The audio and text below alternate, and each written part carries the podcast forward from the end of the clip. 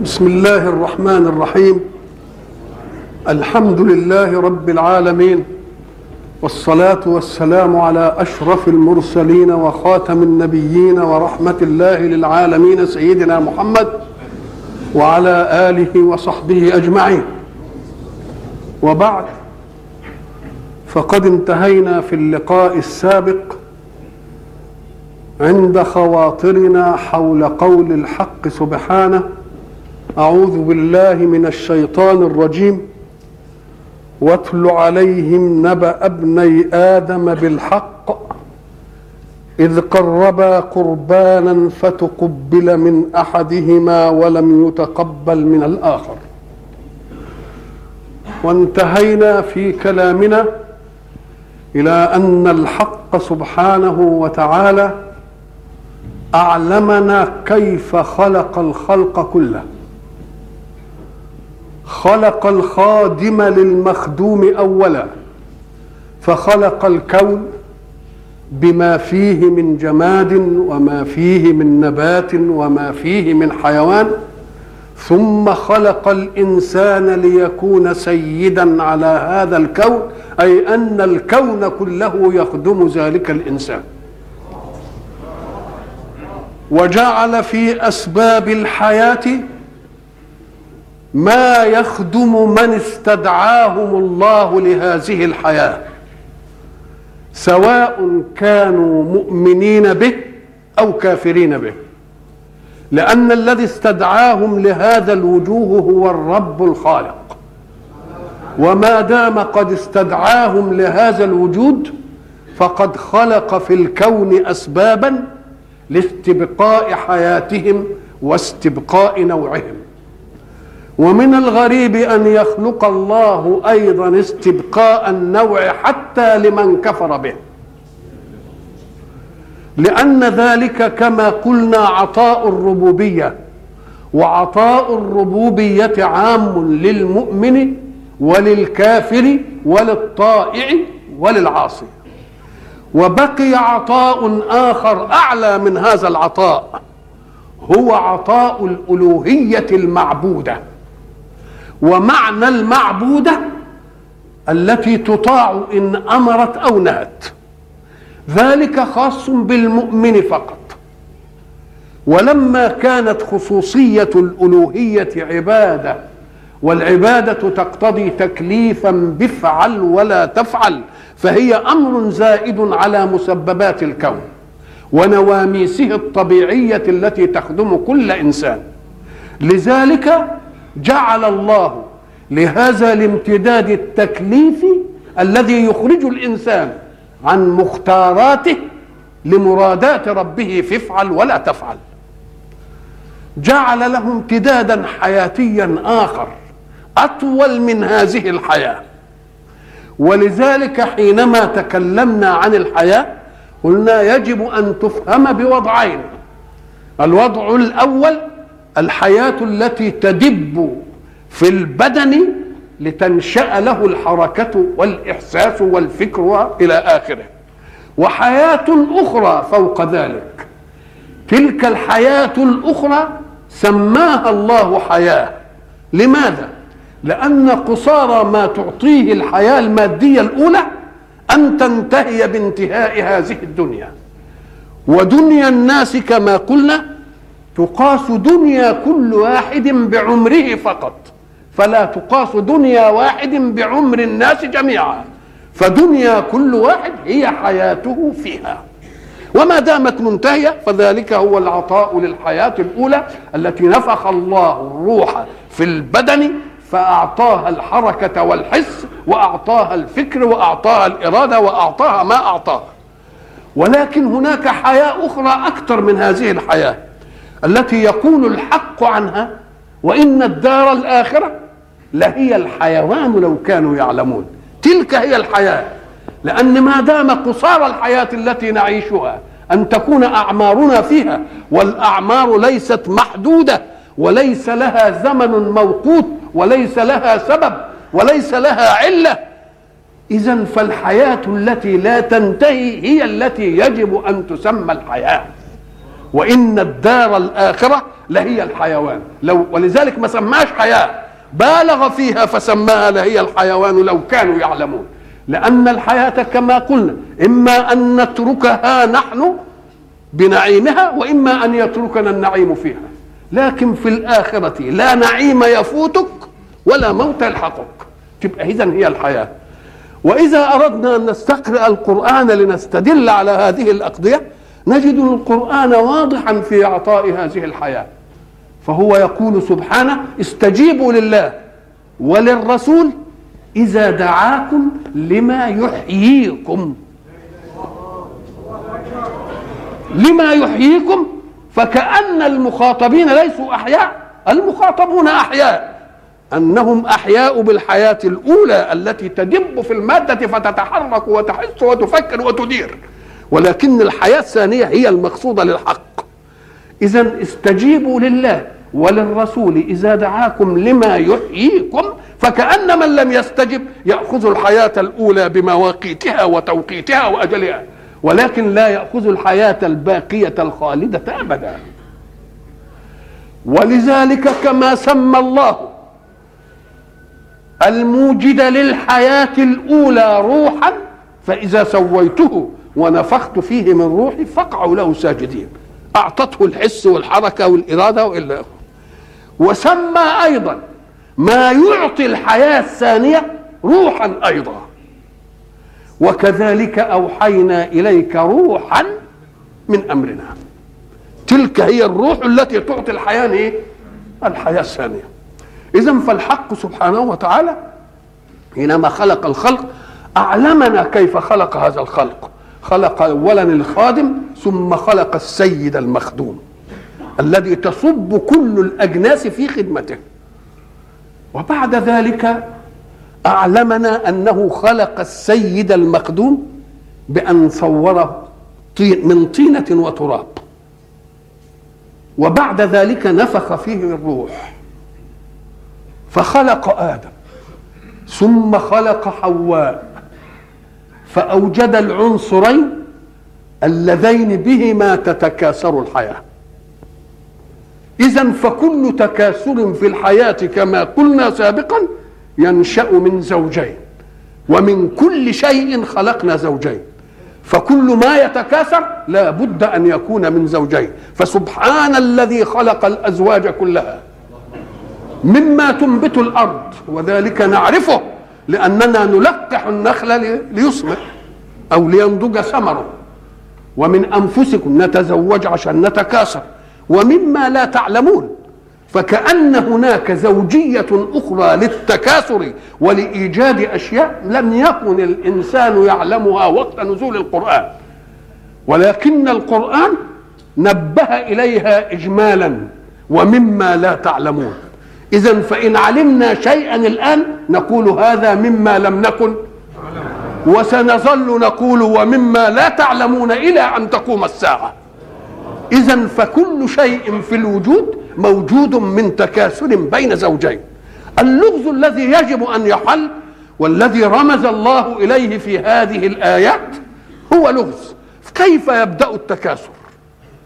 قلنا خلق آدم وخلق حواء، ثم جعل من آدم وحواء ذرية. طب نريد التكاثر بهذه الذرية، كيف يوجد التكاثر؟ التكاثر يوجد بزوجين، ده كلام صح، ولكن يجب أن نعلم أن الزوجين حين يجتمع كلما كانت لكل زوج عناصر ومقومات ومواهب، إذا جاء الزوج الثاني المتمم للزوجين بهذه المواهب وبهذه العناصر ما يخلقش زائد. أمال يخلق الزائد إزاي؟ بأن يوجد لزوج مواهب وعناصر ولزوج آخر مواهب وعناصر، فإذا التقى الزوجان بمواهب متعددة وعناصر متعددة وجد التكاثر بشيء زائد قوي. إذا كان إنسان له موهبة هندسة وإنسان آخر له موهبة هندسة، إيه اللي يستفيدوه من بعض؟ إنما واحد عنده موهبة هندسة وواحد عنده موهبة كيمياء، لما يبقوا ويا بعض يفيد ده ويفيد ده يقوم يجي متكاثر. اذا فلا بد ان تكون الزوجيه متباعده، يعني هنا عناصر وهنا، حتى اذا التقى العنصر ده بالعنصر ده يوجد جيل ايه؟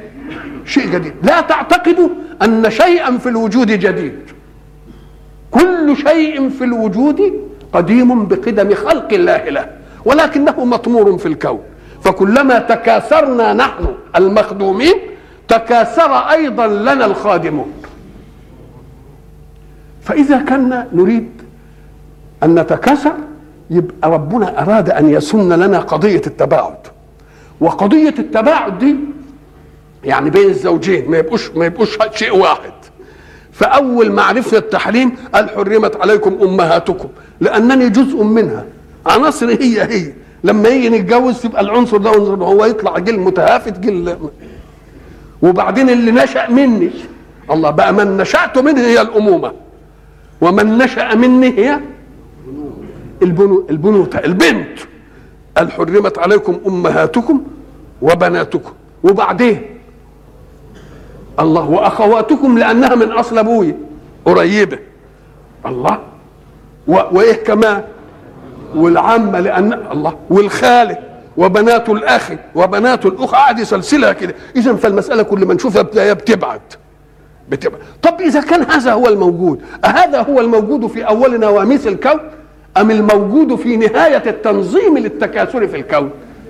في النهايه. انما لما نكون هنعمل كده ونقول حرمت عليكم امهاتكم وبناتكم، صح دي مساله، لانني انا من الام والبنت مني، ما تنفعش الحكايه خالص. طب وبعدين؟ طب ما دام يجي التكاثر ازاي بقى؟ ان قال برضه واخواتكم يبقى لا يوجد تكاثر ابدا، لا يوجد تكاثر في اوليات الخلق ابدا. الله، اذا لابد ان ينشا ان الواحد يتجوز اخته الاول، وبعدين لما يتكاثر النسل شويه نبقى نحرم الاخت، ونمشي كده في التحريم كل ما، والا لو كان كده ما كانش يجي تكاثر ابدا. طب ادم خلف وبعدين عايزين نتكاثر، كل اللي موجودين ولاد ادم وحواء، طب هيتكسروا ازاي؟ يبقى لازم نشوف لنا صرفه في الحكايه دي. فربنا جاب لنا القصه دي علشان يبين لنا الاصل التكاثر بيانا رمزيا. ايه هي بقى؟ قال لك لما خلف ادم قال لك برضه كلمه التباعد في الزوجيه موجوده، ولكنه التباعد الاضافي. معنى التباعد الاضافي يعني مش تباعد كلي، تباعد ايه؟ اضافي. قال لك صحيح هيبقى دي الولد دي اخت اخو البنت دي، والبنت دي اخته، لكن لما تكون مولوده وياه دي وتيجي في بطن تانية تتولد ويا ولد تاني في تاني سنه، هتبقى فيها بعد اضافي. يبقى نقول نزوج البنت بتاع البطن ده اهي للولد بتاع البطن الايه الجاي، والولد بتاع البطن الجايه للبنت بتاع البطن دي، يبقى فيه تباعد اضافي. لا يمكن ان يوجد تباعد اكثر من هذا. والعالم لا يزال في بدايه طفولته الواهبه. يبقى لسه المساله، هذه المساله احنا بنعملها ازاي؟ ما كنا نفهم في الفلاحه زمان، يوم لما يجي يقول لك ايه الذره بتاعك بيبقى خايب ليه؟ انا باخد من الارض ده هي اللي انا اتخدت منها الذره وادي لها تقاوي مني، انا زارع فدان ذره، اقوم احوش لي كلتين ثلاثه عشان اعملهم تقاوي وازرعها، يوم يطلع الذره ايه؟ ضعيف. نقوم نقول له يا شيخ هات من ذره جارك. يبقى ذره جاري فيه شيء من البعد. وبعدين لما بقى جاري برضه التحمنا ببعضه، هو ياخد مني وناخد منه، بقت نوعيه واحده، قلنا بقى هات من بلد ثانيه. وبعدين خدنا من بلد ثانيه ووزعناها، قلنا بقى هات من قاره ثانيه. ولذلك التهجين والتكاثر نشأ ازاي؟ بنجيب تقاوي منين؟ كل ما نجيب من بره تلاقي ايه؟ تلاقيها قوي. كذلك التزاوج. ليه؟ قلنا علشان الزوجيه دي يبقى فيها مواهب، والزوجيه دي يبقى فيها مواهب، لما يلتقي الموهبتين مع بعض يقوم ينشأ ايه؟ ولذلك فطن العربي قديما لها. فطن العربي، ومن العجيب ان العربي البدوي الذي لم يشتغل بثقافة ولم نعرف له تعلما ولا علما يهتدي إلى مثل هذه الحقيقة اهتداء يجعلها قضية عامة فطرية. يقولها هكذا، يقول إيه؟ يريد أن يمدح رجلا بالفتوة فيقول عنه فتى لم تلده بنت عم قريبة فيضوى، وقد يضوى سليل الأقارب. الله، ازاي الشاعر ابتدى لدي وبعد ذلك يقول لك تجاوزت بنت العم وهي حبيبة إلي مخافة أن يضوى علي سليلها. هو بيحبه إنما تجاوزها ليه؟ حتى لا يضوى إيه؟ ولذلك الشاعر لما خد القضية دي يقول لك إيه؟ أنصح من كان بعيد الهم تزويج أولاد بنات العم فليس ينجو من ضوى وسقم. الشاعر العرب اللي لا أمة مثقفة ولا تعرف الحاجة دي ولا تعرف التلف ولا تعرف التهجير ولا تعرف الحاجات دي انتبه إلى هذه المسألة إزاي؟ نقول إما أن يكون قد اهتدى إليها بواقع الكون فوجد أن زواج القريبات ينشئ نسلا ضعيفا، وإما أن يكون ذلك من رواسب التدينات القديمة والعظات الأولى التي ظل الإنسان محتفظا إيه بها. فإذا أراد الله إن هو يبدأ تكاثر يبقى لابد أن يتزوج أخ بأخته، ولكن نريد أن هو أخ وأخته نقول له نبعد بقى ناخد البطن دي. ولذلك لما جم ينسجوا القصة بتاعت إيه ابني آدم اللي هم قابيل وهابيل صحيح اختلفوا وقعدوا يتكلموا، مثلا سفر التكوين قعد يتكلم، فإحنا بنبقى ناخد من سفر التكوين لأن التغيير فيه ما يهمهمش، التغيير في المسائل اللي تهمهم مسألة النبوة محمد وهو إلى آخره، إنما يمكن المسائل الثانية دي تبقى قريبة ومع ذلك فيها أيضا كثير من الإيه. فمثلا هو يقول لك إن صحيح أول قتيل في الإسلام، أول قتيل في أول واحد مات، نقوم نقول له صحيح أول واحد مات ليه؟ اللي هو هابيل أول واحد مات، قتلوا مين؟ قابيل. يقول لك بعض القصص يقول لك إيه وما كانش عارف إزاي يموته ولا يقتله، فالشيطان مثل له بانه جاب طير وحطه بين حجرين ورضخ الايه ورضخه بين راسه فعلمه كيف يقتل، زي ما الغراب هيجي علمه كيف يدفن. اما مساله كيف يقتل دي فلم تاتي عندنا، انما كيف يدفن جت عندنا ولا لا؟ فبعث الله غرابا يبحث في الارض ليريه كيف يواري سوءة أخيه. يبقى مسألة الوفاة هي اللي تبقى ده أول متوفى، وإلا لو كان ده تاني متوفى كانت عرفت المسألة دي، يبقى ده على أنه أول متوفى. إنما كيف تقولون أنه ما كانش يعرف القتل حتى إن جاله طير وعلمه يجيب له بين حجرين ويضرخ راسه بالحجر؟ نقول له يا شيخ أنت ما بتاخدش بالك، لأنه إذا كان هو بيقول له لأقتلنك قال له إنما يتقبل الله من المتقين، لئن بسطت إلي يدك لتقتلني ما أنا بباسط يدي إليك لأقتلك. يبقى فاهم القتل ولا مش فاهمه؟ تبقى ما يقولوش تعلمناه بقى، يبقى يشوفوا لهم شغله غير دي مفيش. صحيح مسألة الدفن دي جديدة مع الأول، فالقصة جاية علشان تثبت لنا كيف بدأ التكاثر، ليجمع الله فيه بين الزوجين البعد الإضافي، لأن البعد غير الإضافي غير ممكن، أنهم لازم هيكونوا أختين، فيبقى يعمل ايه؟ يجعل البطن شيء واحد والبطن الثانيه شيء، فيبقى دي بالنسبه دي اجنبي وده بالنسبه لي دي ايه؟ لحد ما يتوسع في الامر، وبعدين نبقى نقول الاخت كلها من اي بطن ما تنفعش، وبعدين يتوسع في الامر وننقلها بقى للعشر ايه؟ للعشر ايه؟ للعشر محرمات كلام على الأمر. فيبقى بقى اذن القصه لازم يكون لها اصل. هنيجي نقول له طيب هم قالوا نقرب قربان ليه؟ إذ قرب قربانا فتقبل من أحدهما ولم يتقبل من الآخر. نقول له عايزين يقدموا قربان ليه؟ تبقى هي بقى دي ضرورية، هي علشان إيه؟ علشان إيه؟ قام قال لك برضه لما قالوا لنا إن أخت قابيل اللي كانت في بطن وياه كانت حلوة، وأخت هابيل ما كانتش جميلة، فلما نيجي على قاعدة التباعد في الزوجية قلنا هابيل ياخد اخت مين؟ قابيل، وقابيل ياخد اخت مين؟ فحسدوا صاحبنا، حسدوا قال ازاي ياخد اخت الحلوه، انا اولى باخت ليا وما اخدهاش. فايه سيدنا ادم لسه قريب عالي بالوحي وبالسمع، قال قربوا قربانا وشوف ايه، لانه يعلم جيدا ان القربان سيكون في صف التباعد. قربا قربانا فتقبل من احدهما ولم يتقبل من الاخر. بعض الناس المفسرين يقول لك والله احنا ما عرفناش طريقه التقبل ايه، نقول له لا يا اخي، فتقبل من احدهما ولم يتقبل من الاخر وقربان، نبحث عن قربان في القران، نشوف ايه القربان، وردت في القران كتير ولا ما وردتش؟ وردت. طيب ايه؟ الذين قالوا ان الله عهد الينا الا نؤمن لرسول حتى ياتينا بقربان تاكله النار، مش هم قالوا كده؟ قل قد جاءكم رسل من قبلي بالبينات وبالذي قلتم، وبالذي قلتم اللي هو ايه؟ قربان وتأكلوا النار. يبقى ده كان معروف ولا لا؟ اذا فاحتكام الاحتكام الى قربان وتأكله النار يبقى علامة التقبل من السماء ان يتقرب ده بشيء وده يتقرب بشيء، فالقربان الذي تنزل له نار من السماء فتأكله يبقى ده صاحبه ايه؟ هو ده المقرب. يقول لك طب وايه النار دي؟ اما قال لك ما هو اصلا المساله كانت الاول ما فيش فقير عشان ايه نديله وياكل، وما وهبها ياخذها خالقها وخلاص وتنتهي المساله، ما كانش لسه الحكايه بتاعته. يبقى اذا القربان كان عشان ايه؟ علشان نشوف مين اللي يتجوز الحلوه ومين اللي يتجوز الايه؟ الوحش. لكن ارضي المهزوم بهذه ام قال لك لا، حسده اول تأبي على مرادات الحق في تكليفه. ادي اول تأبي على مرادات الحق في تكليفه هي هذه. فتقبل من احدهما ولم يتقبل من الاخر.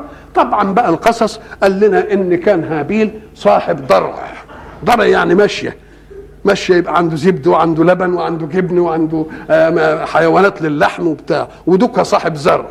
فقابيل قال لك ان هو لما جه قدم شرار زرعه، وهابيل قدم خيار زرع، خيار ايه؟ ماشيته. فتقبل من احدهما ولم يتقبل من الايه؟ من الاخر. قال لاقتلنك. بالمنطق كده لما واحد ده هو جايب احدهما واحدهما ما قالش لا قابيل ولا هابيل، ده جايب المساله مردده بين ايه؟ طب فتقبل من احدهما ولم يتقبل من الاخر، يبقى قال لاقتلنك. مين بقى اللي ما تقبلش قربانه؟ ليه؟ لانه ما حققش مراده وغرضه. قال لاقتلنك. قال انما يتقبل الله من المتقين. الله، طب وده الرد ده مناسب لاقتلنك؟ قال له ايه مناسب، لان لاقتلنك لان قربانك قبل طيب وقرباني قبل وقربانك ما قبلش، ما دخلي انا في هذه العمليه؟ الدخل في العمليه للقابل للقربان، يبقى انا ماليش دخل فيه، وربنا ما قبلوش لان الله لا يتقبل الا من المتقين، وهو يعلم انك انت مش متقي فلم يتقبل. مش متقي ليه؟ قال لك لانك تأبيت عن الحكايه بتاعت ده ياخد دي وده ياخد ايه. فدي اول تمرد على ايه؟ على منهج الله وعلى امره. يبقى انت ما تلومنيش، انا لا دخل لي في تقبل القربان وعدم تقبله، انما العمليه دي عند مين؟ من الله. والله ما ظلمكش لان ربنا بيتقبل مين من المتقين. سلسلها بقى كده وانت البعيد مش متقي. ليه؟ لانك انت ما رضيتش بالحكم الاول في ان تبتعد البطون. انما يتقبل الله من المتقين. لئن بسطت الي يدك لتقتلني ما انا بباسط يدي اليك لاقتلك. كلمه بسط دي احنا عارفين ضد القبض، انما فيه بسط له وبسط إليه. تجد بسط له كأن البسط لصالح المبسوط له، ولو بسط الله الرزق ما قالش إلى عباده، قال لعباده. يبقى البسط لصالح مين؟ المبسوط له. لكن البسطت إليه يبقى البسط لصالح الباسط بقى، ولذلك لا يكون الا بشر. لا يكون ايه؟ احنا قلنا زمان في حلقه قبل كده، اذ هم قوم ان يبسطوا اليكم ايديهم، بيبسطوا ايديهم والسنتهم اليكم مش لكم. يبقى اللي يبسط لك يديك نفع، اللي بيبسط اليك النفع لمين؟ نفع له هو. لئن بسطت الي يدك لتقتلني، اهي لتقتلني بينت لها الى اهي، بينت مدلول ايه؟ الى. لئن بسطت الي يدك لتقتلني ما انا بباسط يدي اليك لاقتلك. والعله لا عجز عن مقابله قوتك بقوه، لا مش عجز، وانما ليه؟ لانني اخاف الله، ولا تقصر في الدفاع، لانني اريد ان احننك تحنينا يرجعك الى صوابك. ساعه ما يجي واحد عايز يقتل واحد كده ويقول له والله انا مانيش قاتلك ولا اي حاجه لانني بخاف ربنا، يبقى بين له ان خوف ربنا دي مساله مستقره في الذهن حتى انها قابلت استبقاء الحياه، فيمكن كونه يعرفها في نفسه كده يختشى على العارضه. واحد يقول لك ده ما دافعش، لا ده دافع باقوى مدافعه. ليه؟ قال لك لان الذي يدفع عن نفسه القتل هكذا بيدفع بقوته هو، لكن اللي بيرده الى الحق الاعلى يبقى بيدفع بقوه الحق الاعلى. يبقى ده بيقول لك ده سلبي، ما هو السلبي ده وداه لايه؟ لاقوى. لئن بسطت الي يدك لتقتلني ما انا بباسط يدي اليك لاقتلك. يدي اليك لاقتلك، اقرا الشذوذ. مفهوم؟ ما هي اصل المضاف لياء المتكلم يصح تيجي بالسكون، يصح تيجي بالحركه. طيب يا سيدي، شوف بقى هنا الفرق في العبارتين، لئن بسطت وما انا بباسط.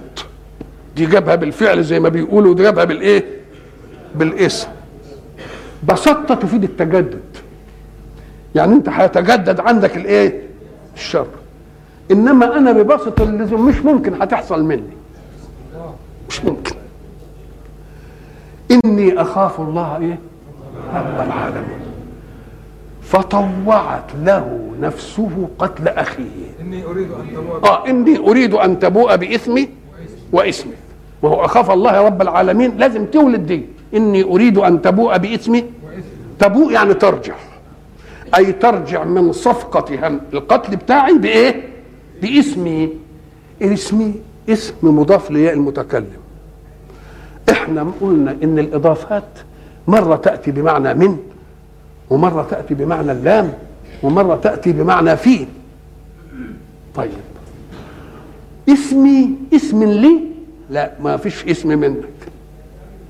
اسم مني؟ ما فيش اسم مني. يبقى اسم يقع فيا من عملك. ان تبوء باسمي يعني بايه؟ بعقوبة قتلي. ان ترجع انت بعقوبة ايه؟ قتلي. واسمك؟ طب ما هو عقوبة قتله هي منه. ام قال لك لا، والاسم الذي كان من اجله انك اردت ان تقتلني، انك انت تأبيت على المنهج، ما تقبلش قربانك ربنا. ليه؟ لانك اسمت في عدم قبول ايه؟ التباعد المطلوب في الزوجيه. يبقى انت عندك ايه؟ اسمين. الاسم الاول الذي من سببه لم يقبل قربانك، ادي اسم. الاسم الثاني انك انت عايز تقتلني، وانا لا دخل لي في هذه الايه؟ المساله. ان تبوء باثمي واسمك فتكون. أيستطيع واحد أن يتمنى لإنسان معصية؟ لا. أن تبوء باسمي يعني بعقوبة الاسم عليه، مش كده؟ وبعقوبة اسم. وكون هو بيقول العقوبة دي جزاء الظالمين كده، ربنا قال جزاء الظالمين ولا لأ؟ لأن الظالم لازم ياخد جزاء. أنت ما تمنتش أن يكون عاصي، ده أنت بتقول إن كان يعصى بهذه يبقى إيه؟ يبقى يبوء باسمه وياخد جزاؤه. تبقى انت تمنيت له الايه؟ ان يعود الى العقاب ان فعل. طب وان لم يفعل؟ ما انتش عايزه يفعل، ما انتش عايزه يفعل. اني اريد ان تبوء باثم ايه؟ واسمك فتكون من ايه؟ من اصحاب النار. فطوعت. وذلك جزاء الظالم. ما دام جزاء يبقى لك ان تتمناه، ربنا يجزي الظالم في حاجه، انما تقول ربنا يجعل واحد يظلمني، اهو ده اللي ما يتمناش. فانت لا تتمنى أن تقع معصية من غيرك، إنما تتمنى إن وقعت معصية منه أن يقع عليه الجزاء، لأن جزاء الظالمين دي تربية عاجلة للوقوف أمام سعارات الظلم من الظالمين، لأنه لما يجي كده ويسيبها للآخرة يستشرق، والذي لا يؤمن بالآخرة إيه الموقف يكون منه بقى؟ ده كان إيه خلاص يبقى فائد بقى، نقول له لا. ولذلك احنا قلنا زمان أن الحق سبحانه وتعالى ضرب لنا ذلك المثل في سورة الكهف حينما ذكر لنا قصة ذي القرنين الذي آتاه الله من كل شيء سببا وأتبع إيه، وبعدين بين لنا مهمة من أوتي الأسباب وأتبع الأسباب، مهمته إيه في الأرض؟ آتيناه من كل شيء سببا إيه فأتبع سببا. إيه مهمته في الكون؟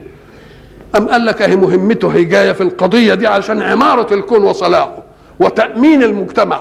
قال إيه؟ حتى إذا بلغ مغرب الشمس وجدها تغرب في عين حمئة. طيب ده في رأي العين، زي أنت ما تكون كده راكب البحر وتشوف إن الإيه الشمس بتغرب في المية، هي ما بتغربش في المية ولا حاجة، هي بتغرب في المية في مرأة إيه؟ لأن الماء هو نهاية امتداد أفقك. حتى إذا بلغ مغرب الشمس وجدها تغرب في عين إيه حمئة ووجد عندها قوما قلنا يا ذا القرنين. أنا ما يعنيش مين ذو القرنين، الإسكندر ماليش مصلحة، أنا واحد مكنه الله وأعطاه الأسباب وأتبع الأسباب بالإيه الأسباب. ما مهمته في الكون؟ قال قلنا يا ذا القرنين إما أن تعذب وإما أن تتخذ فيهم حسنا، يبقى خيره يا تعمل كده يا تعمل كده. قال أما من ظلم فسوف نعذبه، ذلك هو القانون اللي يجب أن يسير في المجتمع. ليه؟ عشان ما أتركش لمن لا يؤمن بإله ولا يؤمن بآخرة يستشري في الظلم، نديله دي لحسة الأول كده، نديله لحسة في الإيه؟ وإن الذين ظلموا عذابا دون إيه؟ يعني قبل الآخرة يبقى لهم لازم يكون لهم إيه؟ لهم عذاب. ولذلك يمكن لما الناس تشوف ظالم كده وبعد ذلك تشوف مصرعه او تشوف الخيبه اللي حصلت له او الى اخره، دي تخلي الناس ايه؟ تقول يا سلام. ولذلك احنا يمكن جيلنا احنا عاصر ظالمين كثيرين، ولو مكن المظلومون منهم ما فعلوا بهم ما فعلوه ببعضهم، مش ممكن. لازم كده قدامنا علشان ايه؟ تبقى المساله واضحه كده. أما من ظلم فسوف نعذبه ولا ينتهي أمره بذلك، وبعدين يرد لمين؟ فيعذبه عذابا نكرا، يعني ده عذابنا هيبقى محتمل لأنه عذاب منوط بقدرة العاجزين، إنما دوك عذاب تاني. وأما من آمن وعمل صالحا فله جزاء حسنى وسنقول له من أمرنا يسرا. ذلك هو تلك هي مهمة القوي الممكن، الذي يظلم يضرب على يده والذي يحسن عمله يديله الايه الحوافز بقى. واما من آمن وعمل صالحا فله جزاء الايه الحسنى وسنقول له من امرنا يسرا، يعني نكرمه نقول له يا سلام عليك يا مش عارف ايه يا ايه يا ايه، مش ننقل الحوافز بقى للكشوفات الدكاكين.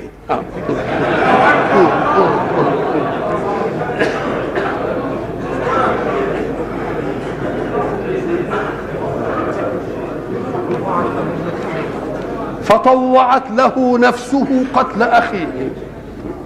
طوعت لا يقال طوعت الشيء إلا إذا كان الشيء يعني متأبيا على التطوع. ما تقولش أنا طوعت المية، إنما تقول طوعت الحديد، يبقى الشيء اللي هو إيه؟ طب طوعت له نفسه قتل أخيه، طب طوعت إيه؟ طب ما هو نفسه، ما هي نفسه اللي هتقتل وهي نفسه اللي طوعت. نقول لك لا، خد بالك بقى هنا إن الإنسان هيبقى فيه ملكتين اتنين، ملكة فطرية تحب الحق وتحب الخير، وملكة أهوائية تخضع للهوى. فالملكتين بيعملوا إيه؟ بيتصارعوا، ولما يتصارعوا نشوف مين اللي هتغلب بقى. فطوعت له نفسه قتل اخيه، كأن النفس الشريرة الاهوائية تغلبت على الايه؟ فكأن بيبقى فيه تجاذب ولا لا؟ فيه تجاذب. قام قال لك طب ودي تنشأ ليه؟ عشان ايه دي؟ قام قال لك لأن الإنسان لا يحب الظلم إن وقع عليه، إنما ساعة ما يتصور إن هو اللي يظلم غيره يمكن يشجع، ولكنه يرى إن فيه مظلوم مرة وفيه ظالم مرة. المظلوم بيبقى مبسوط اللي خد إيه حظ، والظالم بيبقى. فالصورة اللي بيشوفها في الذهن دي وفي المجتمع هي اللي بتتصارع. فطوعت له نفسه، تبقى المسألة ما جاتش كده يعني. برضه لا يزال فيه بقية من آثار النبوة، لأنه قريب من آدم، لسه المسألة إيه؟ بتتأرجح وياه. وإحنا قلنا إن في حاجة الشر من الأخيار ينحدر، والشر في الأشرار يصعد. يعني إيه؟ يعني تيجي الراجل طيب وواحد نرفزه يقول والله ان شفته لا ضربه رصاصه، هو خير، ولا اضربه قلمين، ولا وبخه، الله الله الله. كل ما سعال الغضب يخف شويه ايه تنزل. ودوك اقول فلان ده انا قابلته وانا هتف في وشه، ولا اضربه قلمين، ولا اضرب له في... يبقى الشر في الشرير يعمل ايه؟ صعب. يلاقي العمليه دي ما تكفيش للغضب اللي عنده، يقوم يصعدها. انما الخير نفس عن نفسه بكلمه، مش كده؟ وبعدين لقاها صعب شويه، قام قال لك يتنزل فيها كده. ولذلك انت تلاحظ مثلا في سوره سيدنا يوسف، قالوا ليوسف ايه واخوه احب الى ايه ونحن عصبه. العجيبه انهم هم يعني بيجيبوا التعليل ضدهم عشان يعرفك ان الهوى والغضب والحسد والحقد بيقلب الموازين. طب ما هي ونحن عصبه دي انكم اقوياء وانكم مش عارف ايه، هي دي اللي خلته يعطف على الصغير، انتوا جايبين الحساسيه اللي ضدكم. انتوا بتقولوا لا يوسف واخوه احب الى ابينا من ايه ولانه صغير. منسوق للعرب قالوا له مالك بتحن للواد الصغير ده كده؟ قال له يا اخي من ابسط الطريق كده، قال له لانه اقصر الايام معي. البكر قعد وياه طويل، والتاني قعد اكتر، والتالت هو ده اقل الايام، فانا بعوض له الايام اللي فاتته، بعوضها له شويه حب، بديله شويه حنان، ما يجراش حاجه. فقوله ونحن عصبه كانت ضدهم دي ولا لا؟ مما يدلك على ان الراجل ساعه ما تتلخبط عليه موازين القيم يجيب الحجه اللي ضده ويفهم انها ايه؟ نعم. وبعدين يقولوا ان ابانا لفي ايه؟ طيب ادي فهمنا. اتفقوا يعملوا ايه؟ قال اقتلوا يوسف على طول او اطرحوه ارضا، لانهم لسه ده اسباط ولاد يعقوب. اقتلوا يوسف او اطرحوه ايه ارضا، او اوقوه في غيابته يلتقطه بعض السياره. الله، انت بتوضب له النجاه؟ يا سلام، شيء شغل بقى ايه لسه يعني. النفس برضو فيها ايه؟ الاول قالوا ايه؟ اقتلوا يوسف، ادي بقى شدة الغضب. او اطرحوه ارضا يخلو لكم. طب يطرحوا ارض يمكن حاجه تاكله ولا حد مش عارف ايه. قام قال واحد تاني قال ما المسمع ما نرميه في غيابه الجب ويلتقطه بعض السياره. يا سلام، اذا الاخيار ايه؟ عماله تخف. فطوعت له نفسه قتل اخيه فقتله، فاصبح من الايه؟ من الخاسرين. ما هو الخسران اولا؟ نحن نعرف في قضيه التجاره ان فيه مكسب وفيه مكسب، يعني راس المال جاب زياده عليه. خساره يعني راس المال تاخد. طيب هو لما قتل اخوه، مدام الحكايه دي اول واحد مات وربنا علمه ازاي يدفنه ومش عارف ايه، اذا اخوه ده كان لسه هو اخوه الوحيد، كمل عليه الدنيا اخ ومش عارف ايه وبتاع وحاجات زي دي. وبعدين جدد حكايه مين؟ حكايه البنت دي. فهو حب ايه؟ ياخد اخته الحلوه ويسيب دوكها. لما عمل العمليه دي والقربان عمل ايه؟ منعه طبعا من الحكايه. وبعدين فقد اخوه، يبقى فقد اصل راس المال ولا لا؟ هو كان عايز يكسب، هو خسر ولا ما خسرش؟ يبقى خسر.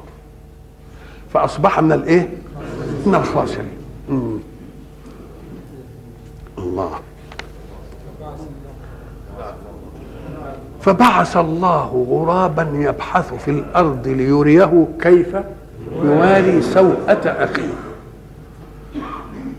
السوءة نعرف انها ما تتكرهه النفس، ساء يسوء سوءا يعني يعرضه لما يتكره، وسمينا العورة سوءة لان دي يعني طيب. فبعث الله غرابا يبحث في الارض.